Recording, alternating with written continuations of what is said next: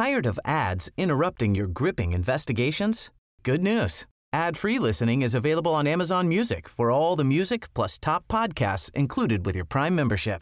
Ads shouldn't be the scariest thing about true crime. Start listening by downloading the Amazon Music app for free or go to amazon.com slash true crime ad free. That's amazon.com slash true crime ad free to catch up on the latest episodes without the ads. This podcast contains a reference to suicide. Listener discretion is advised. Welcome to Australia on this day. My name is Michael Adams, and today we're going back to Wednesday, the 30th of July, 1930. That was the day that Australia got the answer to a question that had been on everyone's lips for weeks. What happened to Eric Hook? Eric Hook was born in Sydney in September 1902 and, with his older brother Reg, grew up in Petersham. Their dad worked as a reader at the Sydney Morning Herald, and the family was well off enough to send the boys to Newington College. When they finished school, both boys worked for a time at the same Sydney insurance company. But Eric was also entrepreneurial. He set up a company to manufacture and sell car batteries and accessories and was also a partner in a city restaurant.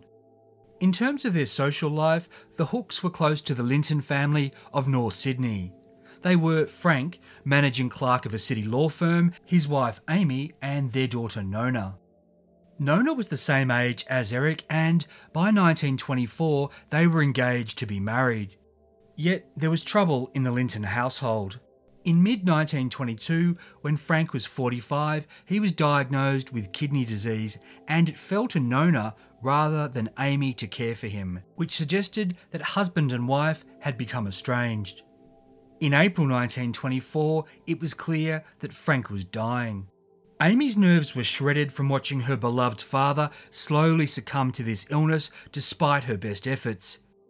Just after midnight on the 29th of April, with her father now unconscious in his bed, Nona went to the lumber room beneath the back stairs, ran a hose from a gas tap into a wooden trunk, climbed inside, and closed the lid.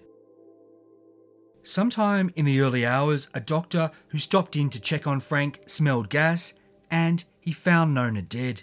Just a few hours after that, Frank died in his bed. Father and daughter were buried together, with Eric Hook among those mourning at the graveside. Amy Linton wasn't recorded as being present.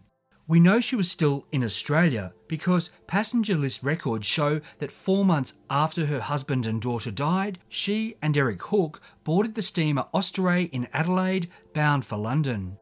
Both would have seemed to want a new start there. And Eric found love again quickly, with Dorothy O'Connor, a 16 year old Anglo American girl who'd run away from her home in Barbados. By the end of 1924, Eric and Dorothy were married. As for Amy Linton, she remained in England until 1928 when she moved to South Africa. By 1930, Eric Hook seemed to have a good life in England. He and Dorothy had two little daughters and a house in West Wickham in Kent. But Eric was restless, homesick, and he absolutely hated the English weather. Suddenly, he had a new passion that seemed to be the answer to all of his problems aviation. In 1930, being a daring young man or woman in a fantastic flying machine was on par with being a screen idol. In February 1928, Bert Hinkler had become the first man to fly solo from England to Australia, setting a new record for the trip of 15 and a half days. A few months later, Charles Kingsford Smith and his co pilot Charles Ulm, along with a crew of three Americans, had made the first trans Pacific flight when they took the Southern Cross from California to Queensland. And just as Eric Hook was dreaming of such glory, British woman Amy Johnson was trying to go down in the history books as the first woman to fly solo from England to Australia. Fame, fortune, and adoring crowds to be there when you landed. What wasn't there to love about being a daring aviator? Eric Hook had made up his mind. He was going to fly to Australia from England and do it faster than Bert Hinkler had.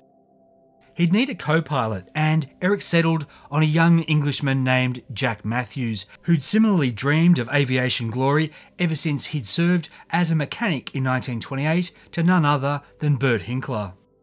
Eric Hook had a plan and a co pilot. All they needed now was to get a plane and learn how to fly it. Being a man of independent means, Eric was able to buy a de Havilland 60 Moth open cockpit two seater biplane, and he and Jack took flying lessons at a nearby airfield. On the 2nd of June 1930, Eric wrote to his mother in Sydney saying he'd, quote, get there or bust.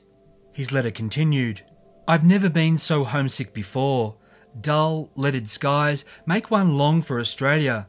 Six days ago, I passed all flying tests. The sole purpose of the flight is to lower the London Darwin time by a few days. Jack Matthews had also passed his test, and Eric was able to tell his mother, quote, I am piloting and he is second in charge.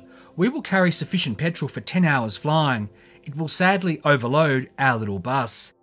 Eric dubbed his little bus Dryer Cell because he and Jack had both vowed to abstain from alcohol until they reached Australia and thus they'd be dry as hell. In the weeks leading up to the start of their record breaking attempt, Eric and Jack tried to cram in as much flying as they could, with Eric telling his mother he got up into the air at dawn and didn't come down until sunset. For reasons that weren't explained, Eric insisted on secrecy, going so far as to ban his wife and Jack's fiancée from waving them off. Nevertheless, these two women snuck out in the middle of the night and, from behind a hedge, watched their men rise into the dawn sky above an aerodrome in Kent on Friday, the 20th of June 1930. Eric Hook would be in Darwin in 13 days, and he'd be back home in Sydney a few days after that. As he'd written to his mother, Nothing serious is going to happen. I feel success in my bones. A few days ago, Eric had just been another anonymous Australian living in London. Now, though, he shared daily newspaper page space with Charles Kingsford Smith and Amy Johnson. Over the next week, Eric and Jack piloted the plane to Marseille and Lyon in France, Pisa and Catania in Italy, Heliopolis in Egypt, and Gaza in present day Palestine, Basra in Iraq, and Bushehr in what's now Iran. From there, they flew to Karachi, in what was then India and is now Pakistan. Reuters reported the flyers landed in the teeth of a cyclone and sustained a bump due to an air pocket which threw both of them two feet out of their seats. The joystick in Mr. Matthews' cockpit was jerked out of its socket. Newspapers published their progress, including charts showing where Amy Johnson and Bert Hinkler had been, respectively, on each day. Amy Johnson had actually gone as far south as Calcutta by day 8, only to then lose time after that, but Eric and Jack, they were on par with Bert Hinkler, who'd also reached Karachi on the eighth day. This was quite a feat for them, given they'd both been licensed pilots for six weeks, and Bert Hinkler had amassed nearly 15 years' experience before he'd set the record they were now chasing. Dryer Cell flew on from Karachi at 7am on the 28th of June. From there on, Eric and Jack were delayed by monsoonal weather and a leaking petrol tank. By the 2nd of July, they'd landed in Akyab in Burma, now Myanmar. They were on day 12 and still 3,500 miles from Darwin. The top speed for a DH 60 Moth was 100 miles an hour. If Eric and Jack flew 12 hours a day for the next three days, they might still beat Bert's record. They took off at 6 o'clock the next morning, bound for Rangoon, 300 miles away. Four hours into this flight, they hit bad weather and thick cloud over the jungle covered mountains. Then, Dryer Cell's petrol tank started leaking again. It was serious, and they were going down. Miraculously, they crash landed into a field of bamboo, and the plane was cushioned by this foliage before sliding to the ground. Eric and Jack climbed out unhurt, although initial reports would say they'd been injured. They were in one piece, but they were also in thick jungle infested with leeches, snakes, spiders, and, most terrifyingly, tigers and leopards. They also had barely any food. Eric and Jack had no choice but to start walking towards a village they'd spotted from the air. They hoped that the Burmese would help them get to Prome, the nearest town, some 150 miles away. Wearing just shorts and shirts, they walked through thick jungle that tore at their flesh. Leeches dropped on them, leaving them further bloodied. The temperature was in the low 30s and the humidity was a dense blanket. The monsoonal downpour, meanwhile, meant rivers were swelling, but at least Eric and Jack could catch fresh water. Their walking efforts just on that first day were exhausting and their food supply already dwindling. Then they emerged from the jungle, back at the bamboo field. They'd walked in a massive circle. All that effort, all that pain had been for nothing. No one was coming to save them, so they had to start over. This time, they decided to follow the Bali Chuang River, which they hoped would lead them to Prome. When the dryer cell had failed to reach Rangoon, the alarm was raised. Newspapers around the world carried wire stories about Eric and Jack's plane last being seen on the 3rd of July, flying low and seeming to be in trouble. Day after day passed without word, and in Sydney, Eric's parents and his brother Reg were beside themselves with anxiety. On the 12th of July, Jack Matthews staggered into Prome. He was bloody, and he was a scarecrow, having lost 50 pounds. Jack told colonial authorities that Eric was on a riverbank one day's march away. They had to go and save him. In his hospital bed, Jack told the story of the crash and that first futile day walking in a big circle. After that, he said they'd spent about five days walking down the river's banks and were frequently forced to swim and wade across the ever growing waters, which wore them down further and further. Both men were sick, bleeding, feverish, and trying to stave off starvation with fruits and berries they foraged without knowing whether they were toxic. At night, they slept under trees and in caves, always worried they might be being stalked by a big cat. Eric was suffering the most, and for a time, Jack had to carry him through marshy swamps. Then he became too weak to do that. On a patch of ground back from the river, Eric told Jack to go on without him, to save himself, to get help, and to come back. According to Jack, Eric Hook lapsed into unconsciousness. As Jack put it, quote, it was a matter of going for help or lying down to die side by side in the jungle. I took the only practical course. Jack stumbled on. He was on the brink of collapse himself when he was found by Burmese villagers. It was the afternoon of the 9th of July, six days after the crash. The Burmese took him to their village, but he couldn't make them understand his predicament. After two days there, the villagers took him to a tiny town another day away where a Burmese shopkeeper spoke English. From there, Jack was taken by boat to Prome and to safety. A search party was immediately sent out for Eric Hook, but it was thwarted by continuous rain that made the jungle impassable and flooded the rivers. News of Jack's survival and the search for Eric flashed around the world. English and American papers were hungry for every newswire development. In Australia, the story was a daily front page drama. Here's how Sydney's Evening News headlined it on the 14th of July, giving it precedence over Don Bradman versus the Poms in the third test. Quote, Hook's heroism in Jungle Nightmare, begged to be left behind, both injured in crash, epic fight for life, searchers fail to find gallant Australian. In England, the day Jack's survival was reported, Dorothy was at Brighton Beach with her daughters celebrating her 22nd birthday.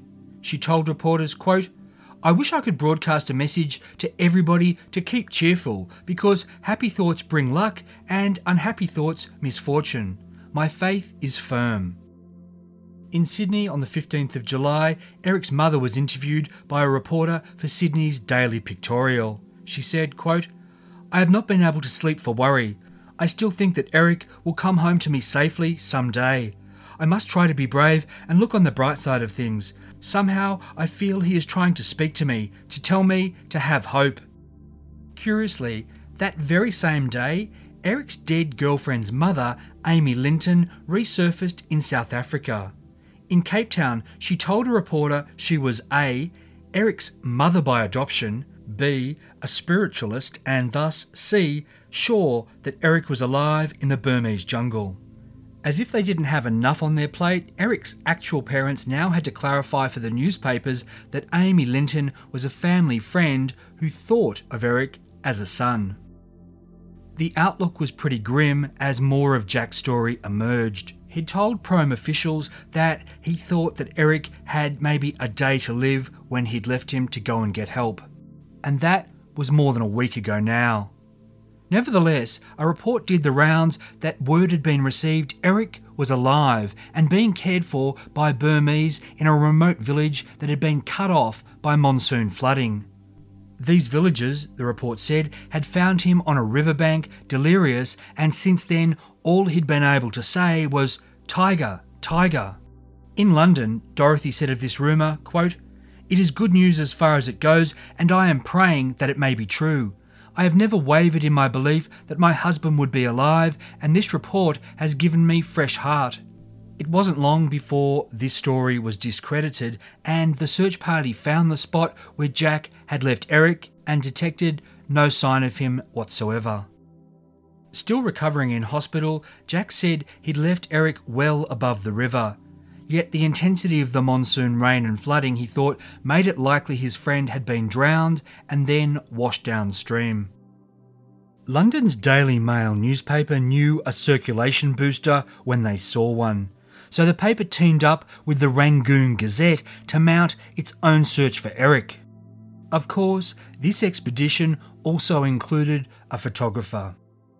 For more than a week, this private search party, which was led by a Burmese guide, crossed some 30 rivers, spending most of their days waist deep in flood waters. On the 30th of July 1930, 90 years ago today, the Daily Mail Rangoon Gazette Eric Hook Scoop was received around the world and published by Australian newspapers. Eric Hook had been found on a bank of the Bali Choang River, several miles downstream from where Jack had left him. It was a spot that searchers had already passed several times.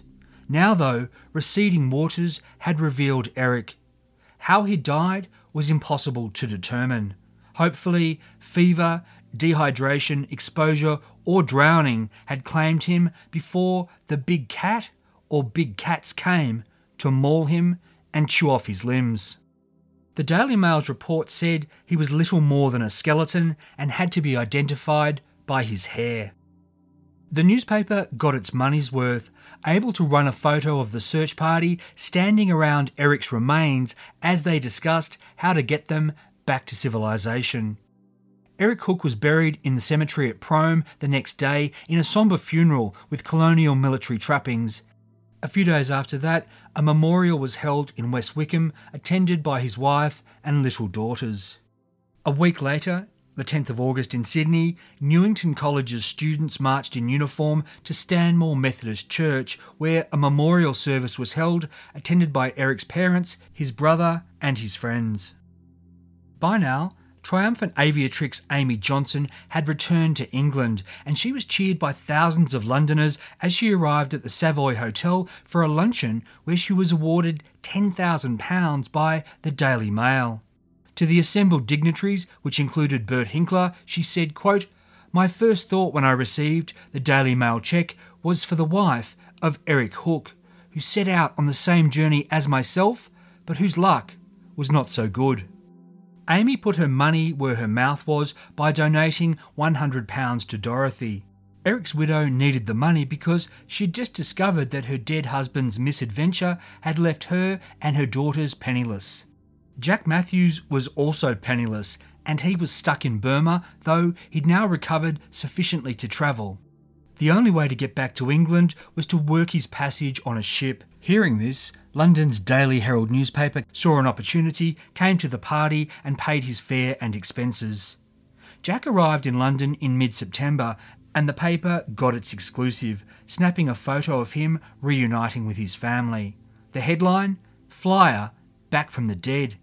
But Jack had one more ordeal, and that was seeing Dorothy and telling her face to face what had happened to Eric. They met in London, tears pouring down his face, and afterwards he said that the meeting was worse than anything he'd endured in Burma. As for Dorothy, she struck a bitter and mysterious note quote, I know everything, and I am starting life all over again. There is much in what Matthews told me that the public does not know. My husband's affairs have turned out to be much worse than I ever guessed. What did that mean? We don't know. But we do know that when she said she was starting over, she meant it. Since Eric had disappeared, Dorothy had received hundreds of letters of support and sympathy. One of these arrived from a man who said his wife had died on the same day as Eric. Dorothy and this man met, the two bereaved souls connected, and they were engaged to be married by September 1930. As for Jack Matthews, he married his fiancée the next year and continued to work as an aircraft mechanic. Australia's other aviation heroes went on to greater glory and to deaths that made them immortal. Bert Hinkler was the first, crashing in Italy in January 1933. Charles Ulm was next, disappearing over the Pacific in December the following year. Charles Kingsford Smith went down off the coast of Burma in November 1935.